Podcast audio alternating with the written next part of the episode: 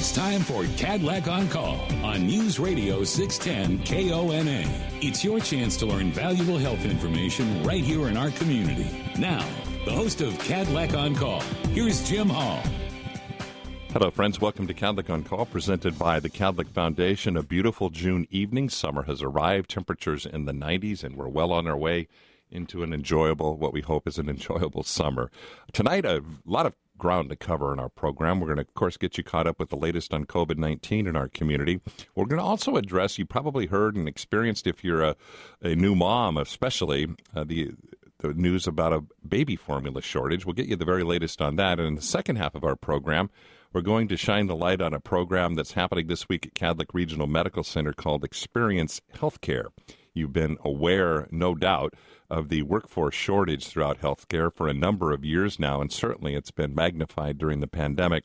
And a wonderful program that's taking place at Kadlec for high school kids, allowing them to learn a little bit about the healthcare industry, uh, whether they have an interest in going into healthcare at this point in their careers or in their schooling or not. And so it's a way of hopefully increasing the pipeline of healthcare workers in our community. So a lot of ground to cover, but first we're going to go to the phones with Heather Hill at the Benton Franklin Health District and get the latest on COVID 19. And Heather, I guess just what's, what's the headline tonight as we're speaking toward the end of June?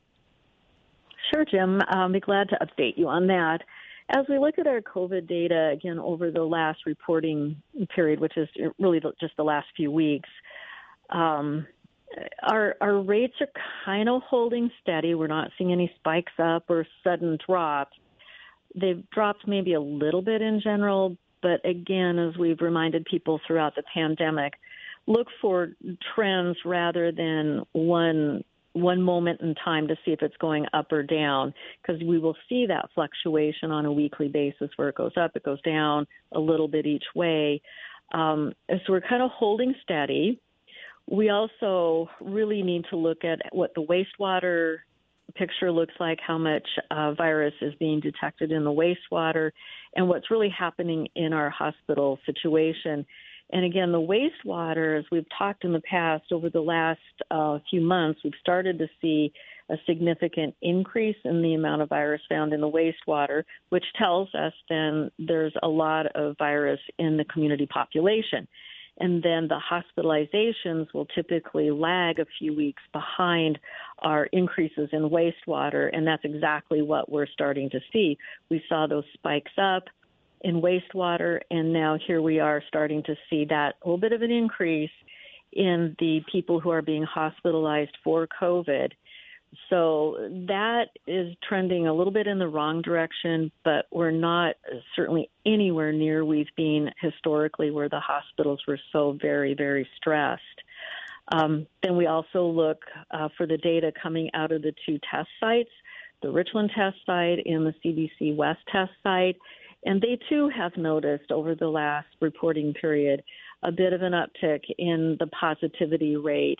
In fact, let's see, CDC West, their positivity rate rate right now is at 30%. And so it saw an increase of 3.72%. And then the Richland site is at a 25.59, so almost a 26% positivity rate. And they bumped up by 0.71%.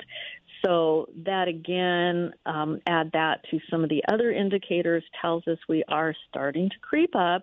But then our community has been involved in a lot of activities lately with um, graduations and Father's Day, Memorial Weekend, um, all of those events that have brought people uh, gathered together in potentially risky situations. And unfortunately, we are hearing of, of cases where at a graduation event, people did transmit the virus to the other attendees. And then the other place we really look to see what's happening is in our long-term care facilities. And, you know, historically we look to schools and long-term care facilities to give us an idea of what's happening in the disease world in the community. We'll start looking to them for flu rates. Are they starting to see an increase in cases of flu or diarrheal illness? And they're kind of the, the canary in the cave sentinel. Uh, we kind of notice things happening in those environments to tell us, hmm, we need to start seeing what's happening across our community. And that is holding true with COVID as well. We are continuing to see some uh, outbreaks in our long term care facilities. Uh, we're following a school related outbreak. And even though school is out for the summer, I think it's important to remember that our kids, some of them are still going to um, summer school and there are various activities still happening in the school environment. And so we'll continue to monitor what's happening in that school environment, even though it's summer vacation for most kids. Um, you know, so we're we're certainly not where we have been, but again, it's it's so important that we keep an eye on that data and not let our um, risk factors get away from us and end up getting infected and then passing it on to other people because we certainly have the potential of having some more significant spikes in our data. And I know relative to vaccination rates, just in general, it's I'm guessing it's kind of a, a flat at best, and and just not seeing much of a bump. But I know the news out since uh, we last spoke, or at least in the last few weeks, it's now available for the youngest of our population to get vaccinated. What is that status? What's your advice to people? What should they do?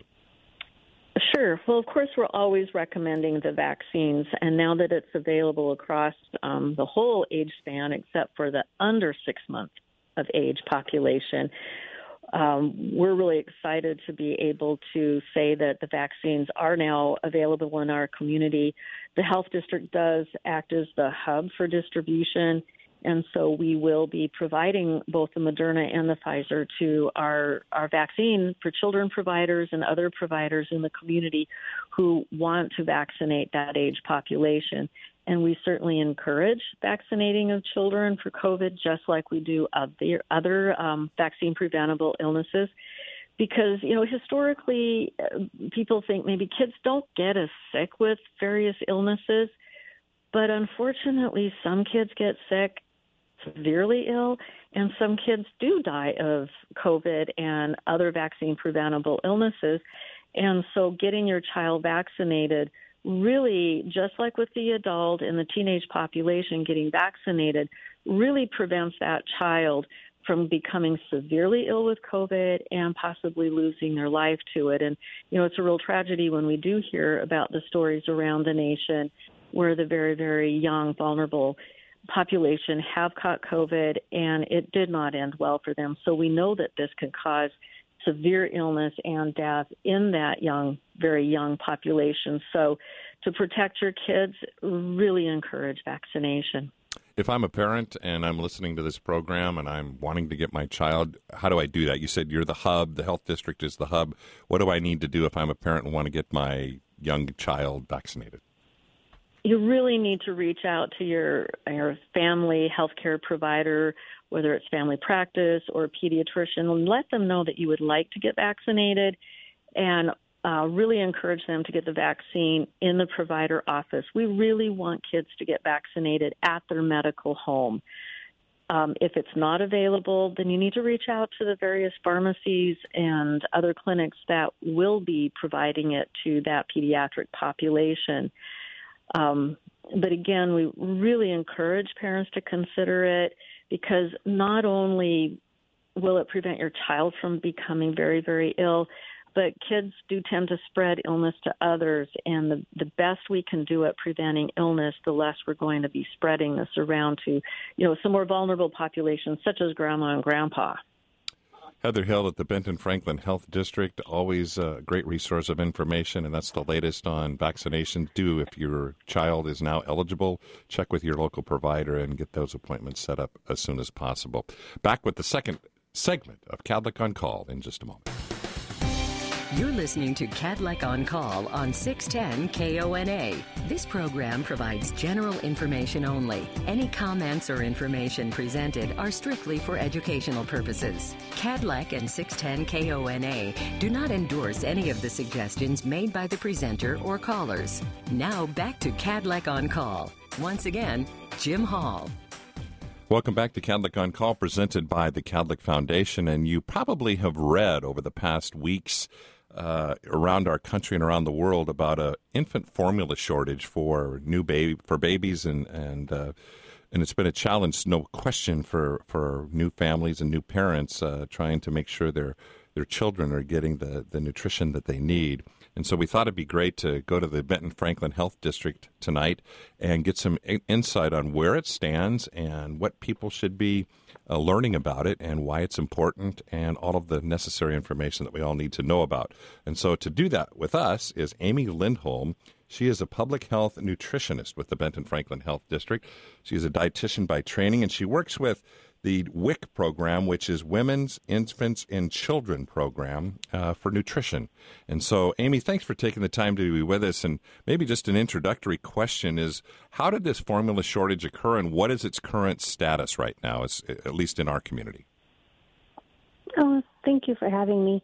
Um, the shortage began last fall. We started hearing about shortages basically because of supply disruptions sparked by the COVID 19 pandemic.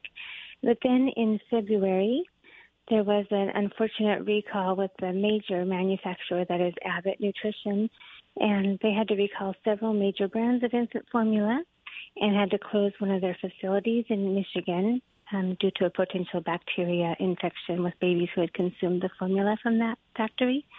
And so, with all of that shut down, it took a real toll on our formula supply. So currently, I was just going to say the the question. I'm guessing you're getting a lot of phone calls into the health district. What are they? What are folks wanting to know and needing to know from you right now? So this happened February 17th or so, and it was really hard for the last several months. But in May, at least, there is quite a bit of the um, very popular milk-based formula like Similac Advance on the shelves now. There is still a really hard hard find for people who are looking for specialty formulas or anything for the medically fragile infants. What is the health district? What? How have you been responding to this shortage? Because I work in the WIC program and am trying to help participants that are calling us that are on the WIC program, We've been fortunate that the state WIC office added 60 formulas to our options. So we have multiple choices for families who are looking for something and aren't able to find what their baby was on previously. And so we can issue different benefits to them and change the formula to try to meet their needs. Um, so at this point, are are you? I was going to say. So at this point, if, if say if I'm a new mom and I'm experiencing a shortage, and you you have this supply available. How do I go about accessing it? Do I just contact the health district and you help me arrange it, or how does that work? Oh, got it. Um, the WIC program is an income based program, and to get benefits for your baby, you have to qualify for the program. And so um, we have over 700 infants on the program right now who are partially or, or fully formula fed. So there's a lot of people in the Tri Cities that utilize our service now, and we are um, certainly available to call and check in and see if you if you can qualify for our program. And if you don't qualify, I guess if, if you don't meet that income threshold, do you just should you contact your, your pediatrician, your doctor's office to, to get assistance that way if you're having trouble? We are really encouraging families to utilize their pediatrician because that um, healthcare provider really knows your baby and knows their health history and can be a, a much better source of information than we can. Um, what what concerns do you have? What concerns do you have for infants because of the formula shortage? I mean, if, if I'm a new mom or a new you know a new set of parents and I've got you know an infant that's that's needing this, what what what's the what's the the concern from your view? Um, the biggest concern I think is that families, out of desperation, will make um, less than ideal choices for their baby. Um, they might choose to dilute their formula, like adding more water to the powder to stretch it and make it last longer, which of course um, dilutes the nutrients and changes changes what that baby is receiving, which can lead to weight loss and developmental delays. And then um, they might try to make homemade formula, which of course there's so much risk of contamination in our own kitchens that could make baby very sick, so we wouldn't want to encourage that. Um, we know that parents might take a risk and purchase formula from another individual or even an auction, and that formula could be expired or could even be potentially part of the recalled batch of formula. Uh, and then when infant formula isn't available, a parent might try switching to a toddler formula or even whole cow's milk before the baby is ready, which um, the American Academy of Pediatrics was really not recommend those choices um, because of the, the nutrient differences. But uh, they do say if you have to do it in a very short term, in a pinch for a week or less, you can, but it's really not recommended for long term. But as uh, as you touched on uh, when this first surfaced, are we now getting a little more? You know, is is is is it improving? The, the, it sounds like the situation is improving. Yes, um, it sounds like we have gotten to the worst part and gotten over the hump, and so we are getting getting things a little bit more available in in stores. The Operation Fly formula with some of the formula brought over from overseas has started to arrive. Um, seems that the um, factory, the Abbott factory that was closed down, has gotten the approval to reopen, and so we have some um, expect to have more stock coming from that um, operation as well. So, do we know, have any idea when we could say things would be back to normal? Is it a matter of a few weeks? Mm-hmm. Is it a matter of a mm-hmm. month? Do you have any idea on that? I would really be guessing, but uh, it seems like we're probably another three, four months out at this oh, point. So that long. So it's not like this is going to be just an, uh, something that's going to all of a sudden uh, everybody has exactly the amount that they need or the access to the amount that they need. Right. I think it'll be gradually improving, but not um, not right away. So what what should a parent do if they can't find the formula for their baby currently? Um, the American Academy of Pediatrics basically has said that any uh, any formula that's available is uh, okay to use, and parents can switch to any available formula, including store brands, um, except if a baby's on a specialty formula. And then uh, when a parent does switch, ideally you want to use a similar product, something that is similar to the product you've been using. Maybe it's a, a one brand of a milk-based formula that's sensitive, then you could switch to another brand, but still a sensitive version. Um, you can add it slowly into their diet if you still have some of your regular formula left, and could mix a little bit of the regular with the new formula for a few bottles until the baby can get used to it. That might make it easier, and then um, just knowing that it might take a couple weeks for that transition to be easy on the baby, and so sticking with it rather than giving up and trying a different formula would probably be a smart way to go. Not a ton of time left, but I have just a couple of quick more questions. What advice would you have for for a, a pregnant woman who is, uh, I guess, worried, probably, uh, and you can imagine why. But what would your advice be to somebody who's thinking about this right now and worried that there might, you know, what they that they may have to deal with this? Yes, I would really encourage a pregnant woman to think about her feeding plan. I think the majority of women plan to breastfeed, and but there's some common and yet difficult challenges that come up and get in the way of their success. So, getting some information and planning and knowing your resources before that baby arrives could really help a woman be prepared and, and stick with her goal of breastfeeding if that's what she wants to do. Um, some women do plan to do both breast milk and formula, which is fine, but it is recommended to get the breastfeeding established before introducing formula so the milk production doesn't get interrupted. If you could take and, maybe just uh, um, 30 seconds to just sum up, what's your bottom line message relative to this shortage as we're talking today? Oh, really just encourage parents to stay in contact with their pediatrician or their healthcare provider because that person knows your baby and can give you the best guidance. And then if you think you might be eligible for the WIC program and could have access to our WIC dietitians and certifiers, just call the Health District WIC office and we can determine if you're eligible. Well, thank you for taking the time to be with us tonight. It's wonderful, valuable information, especially, and it's mostly time, most timely information at this point, especially for for new parents and uh, parents to be. Amy Lindholm, the public health nutritionist with the Benton Franklin Health District, and of course the Benton Franklin Health District website has a ton of information on this and other important health related items at bfhd.wa.gov. Back with the second half of Kadlec on Call in a moment.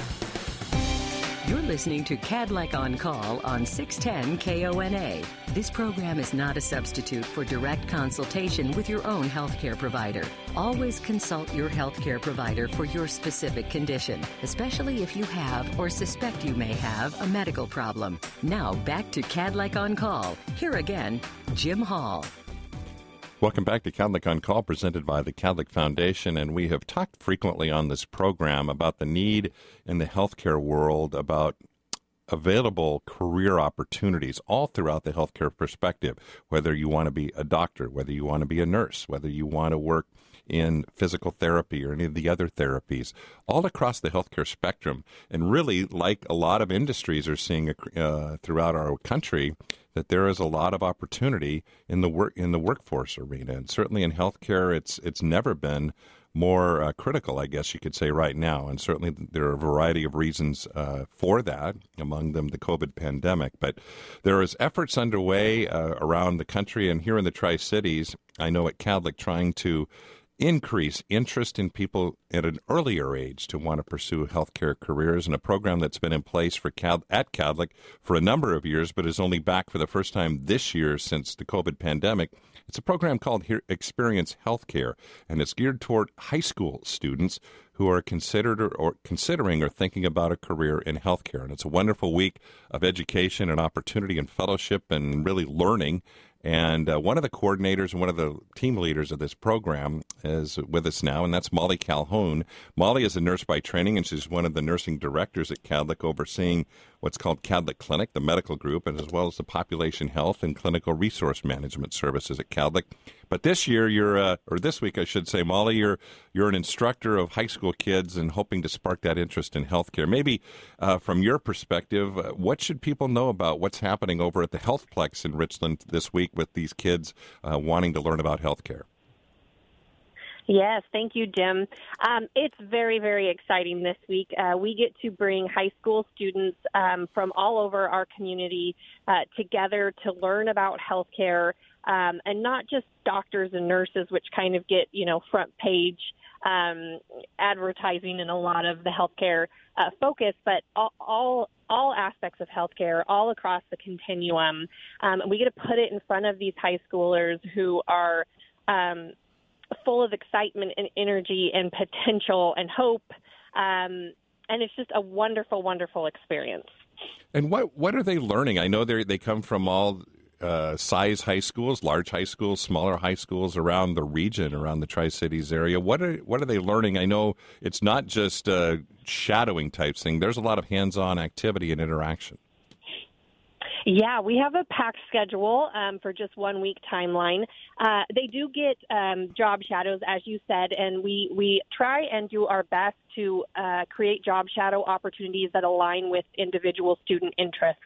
Um, anywhere from clinical engineering um, to environmental services, uh, nurses, providers, uh, finance, you name it, if it's within healthcare and we can get it um, lined up, we, we really do try to to get them those job shadow opportunities.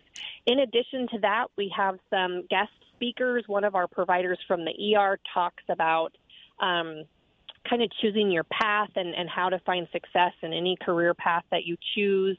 It's a wonderful presentation. Um, we have some simulation labs where we have high fidelity sim equipment. So think um, almost like robotic humans that we can uh, do different scenarios with the students. I think one this year we did was was a bee sting and anaphylaxis, and so we we set these mannequins up to react, and the students get to um, do interventions. They get to do skills labs like suturing um, fake skin pads.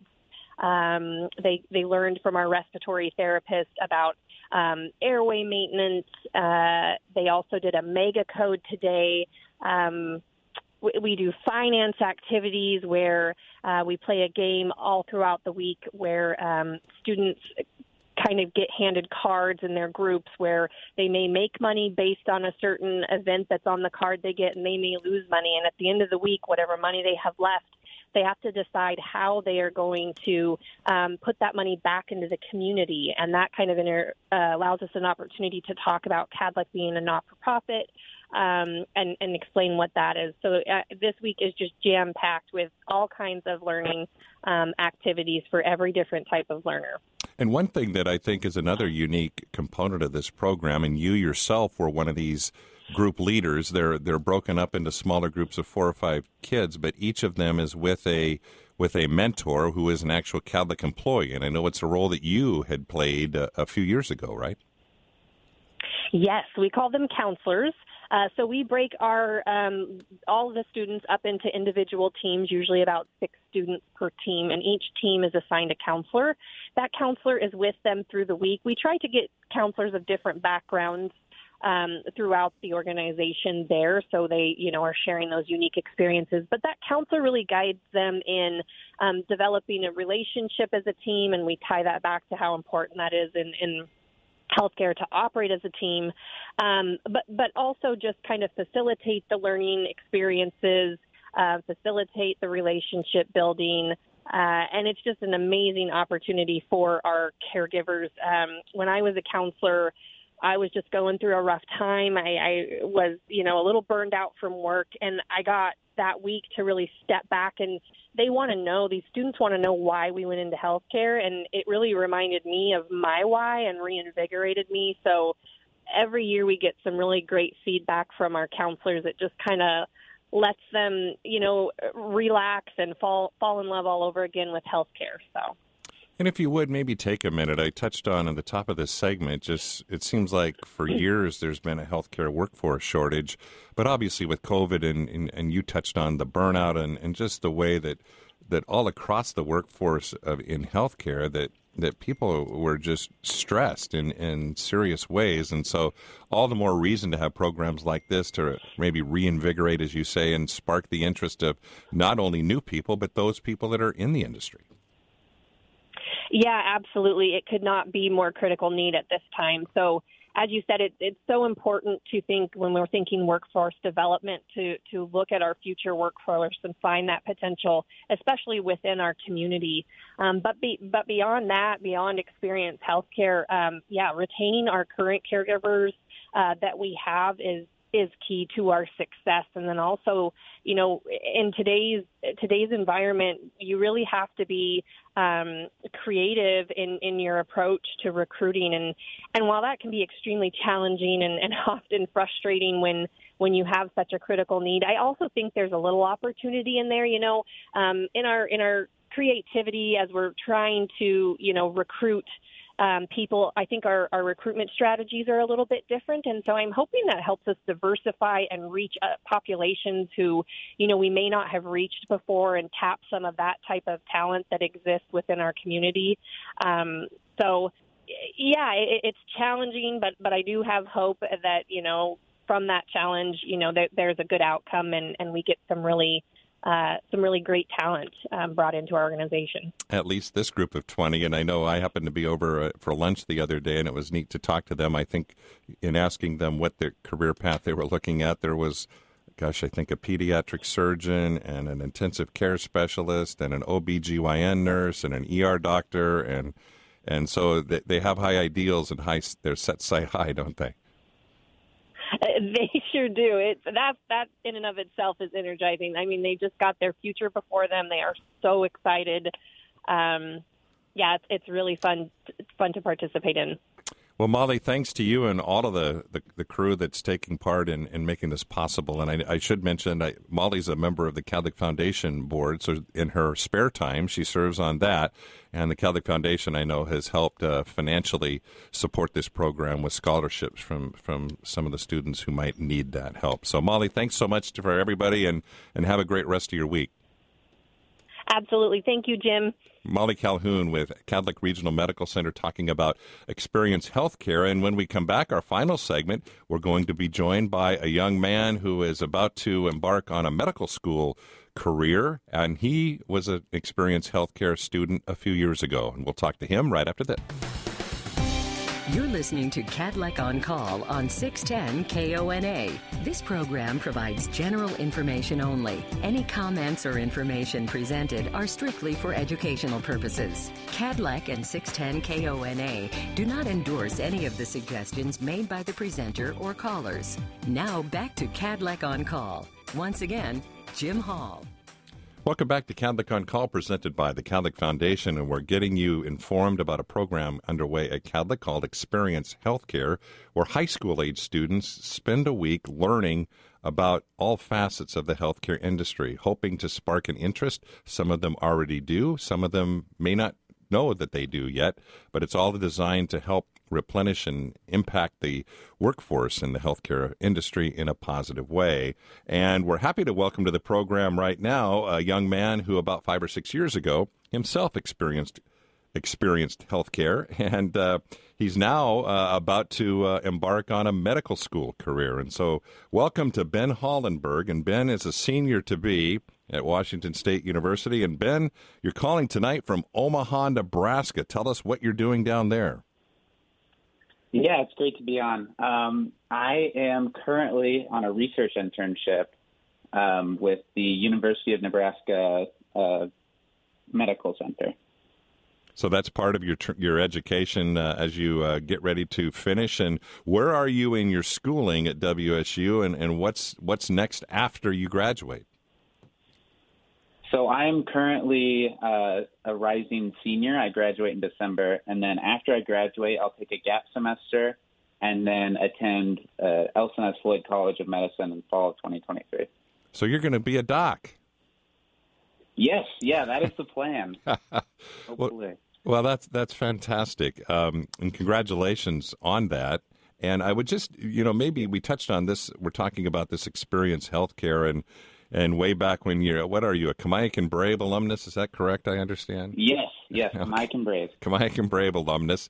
But talk a little bit about when, take yourself back to when you were a sophomore or a junior to be in high school, when you took part in this program. What led you to do it? And I guess what did you learn that maybe helped get you to where you are today?